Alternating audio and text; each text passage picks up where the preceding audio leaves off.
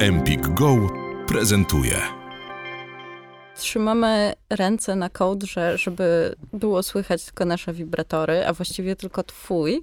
No mój, bo, Bo twój mój robi- ma odgłosy. Zrób, zrób odgłosa. Zrób odgłosa. O, bo można kurde, ja dobrze, dobrze to słyszę.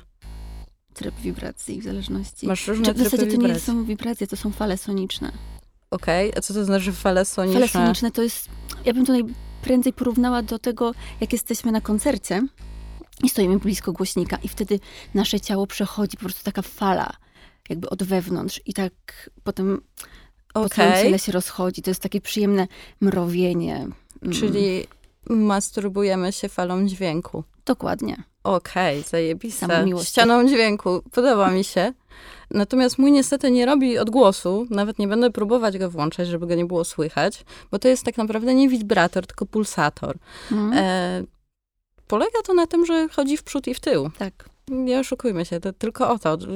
Przekonuje mnie ten taki naturalistyczny myk e, i to, że wiesz, działa tak jak Wiesz, Hmm. najważniejsze, żeby dokładnie, działał i jak żeby lubię najbardziej. No nie, nie. No tak. dokładnie tak. No, a moja E, sona z kolei, ona działa na łechtaczkę. Jest e, zewnętrznym takim stymulatorem. Przykłada się ją blisko łechtaczki i wtedy te fale się rozchodzą po ciele. Od Rozchodzi się soniczna fala. Tak. Brzmi zajebiście. A No. okej, czy m- ma na imię Sonę? Czy masz dla niej jakieś specjalne... W ogóle jaka jest jej historia? Jaka jest jej historia? Taka historia, że testowałam ją do magazynu, żeby zrobić recenzję. To była nowość na rynku. Właśnie to był jeden z pierwszych wibratorów sonicznych, stymulatorów sonicznych. No i po prostu, kiedy sobie zrobiłam z nią tą sesję przyjemności, samomiłości, jak lubię nazywać masturbację, no to odpłynęłam.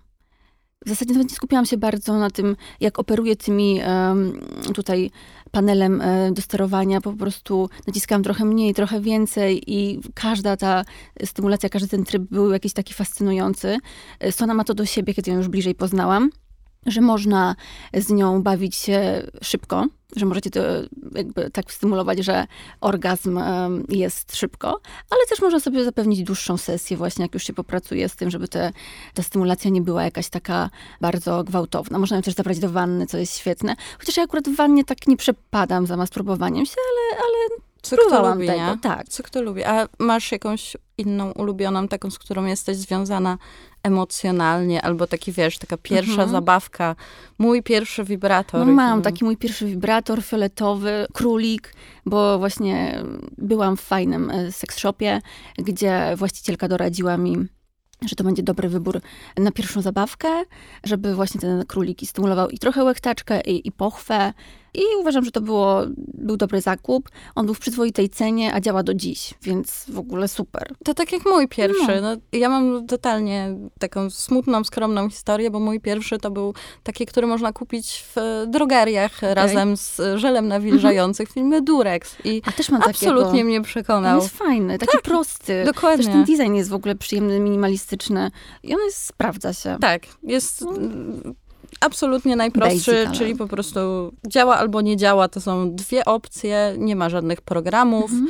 nie jest zrobiony z silikonu, jest po prostu z twardego plastiku. Taki, no, smutny, ale daje tyle radości. Natomiast ze sobą mam swojego, lubię o nim mówić, znaczy lubię o nim mówić, y, no ma nazwę, to jest Kal Drogo. Historia jest taka, że jak byłam w Nowym Jorku i byłam strasznie rozczarowana tym, jak Mhm. wyglądają te randki z Tindera i jaka jest straszna posłucha, to w końcu poszłam do seks shopu i akurat obsługiwał go pan w koszulce gry o tron. Okej. No i, i jakoś się strasznie czaiłam, bo w ogóle... Właśnie doradził ci, czy No, sama najpierw- poszperałaś po półkach? Najpierw znalazłam takie przepiękne stymulatory punktu G, które były Okej. zrobione ze szkła kolorowego i się zapytałam, czy to jest Dragon Glass, czyli wiesz, y, nawiązując do gry Do o tron, no. smocze szkło i w ogóle, więc pan się totalnie rozpłynął. I w tym momencie się mną zainteresował i chodził ze mną po tym całym sklepie, wszystko mi tłumaczył i tak dalej, bo w ogóle nie mam pojęcia o tych wszystkich gadżetach, tak? No nie oszukujmy się, jestem totalnie nowis, jeśli Ale chodzi też o... tych gadżetów jest masa. Jakby pojawiają się może one za bardzo się nie różnią, ale chociażby designem się różnią. Co chwilę to jest rynek rosnący.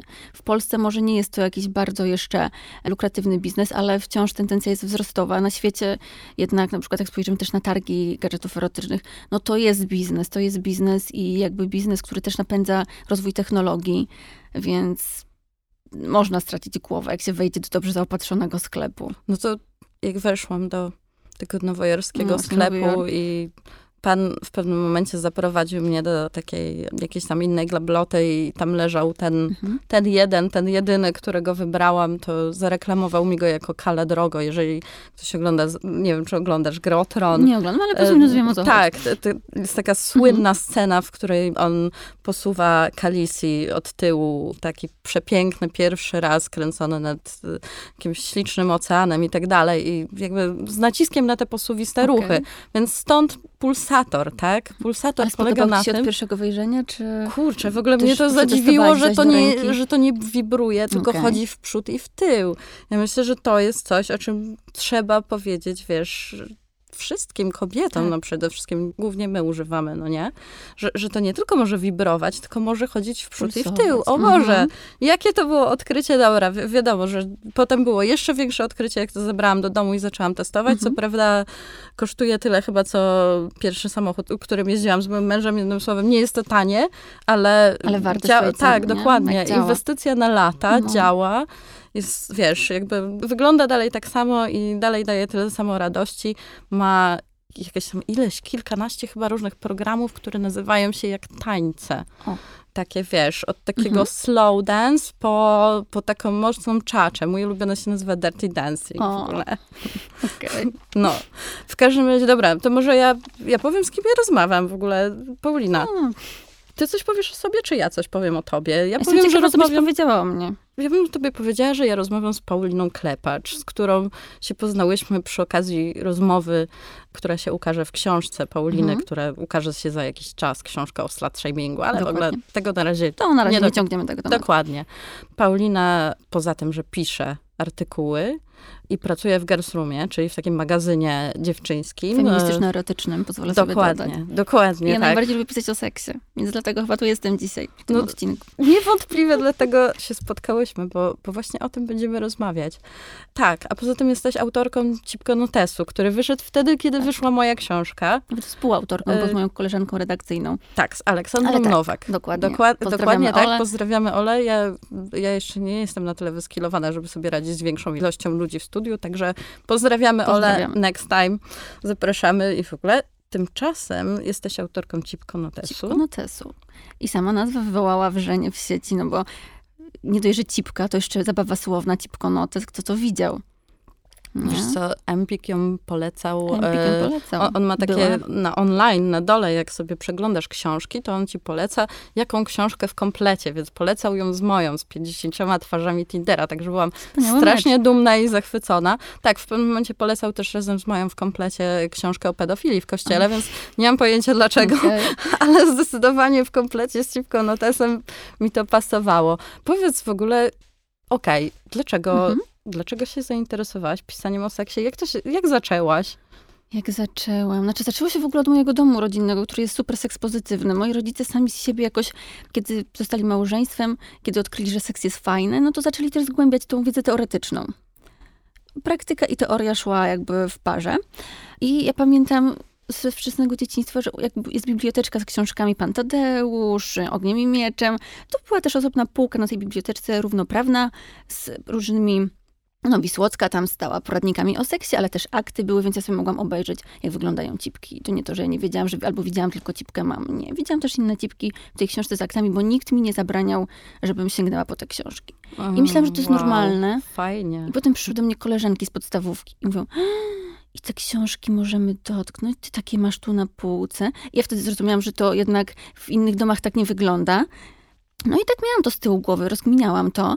No ale właśnie no, moi rodzice cały czas jakoś tak seks pozytywnie podchodzili. Zawsze mogłam z nimi porozmawiać o tym seksie. Ten seks mnie też interesował. Pamiętam, czytam Wysokie Obcasy, tam Paulina Reiter miała kiedyś fajne wywiady z Alicją Długołęcką, to też na tym, e, jak już dojrzewałam, trochę wyrosłam. No i potem poszłam sobie na polonistykę, chciałam po prostu pisać. Tak trochę odsunęłam tą seksualność, no bo pisać o jakichś ważnych tematach. No okazuje się, że seks jest bardzo ważny, zwłaszcza w Polsce, w której nie ma edukacji seksualnej rzetelnej. No i kiedy poznałam dziewczyny Gosię, Ole, z którymi stworzyłyśmy Girls Room, gdzie miałyśmy właśnie podobny przelot, podobne e, wrażenie, że właśnie na polskim rynku brakuje takiego magazynu i, i treści w ogóle o seksie podanych w fajny sposób, bez tabu, wywierania presji na przykład na orgazm, że takiego mówienia dziewczynom, że nie musisz czegoś, tylko że możesz, że masz różne możliwości, nie narzucania jednego słusznego zdania, właśnie używania słowa cipka, a, a nie, że wagina, pochwa, to też są dobre słowa i każdy ma swoje ulubione słowa, ale żeby trochę odczarować ten język. Też są dobre, ale w TVP nam, by nam wycięli. W ogóle by nas tak. wycięli. Wycięli, w ogóle od początku do, końca. Studia, tak. tak z, z, tymi gadżetami, które no. przyniosłyśmy. Nie, nie, Jeszcze nie odpaliłyśmy. Wysłuchałeś fragmentu odcinka podcastu Empik Go. Słuchaj całości w aplikacji Empik Go. Pobierz aplikację i zarejestruj się już teraz. Wybieraj spośród setek tysięcy audiobooków, e-booków, audioseriali i podcastów. Masz 14 dni za darmo.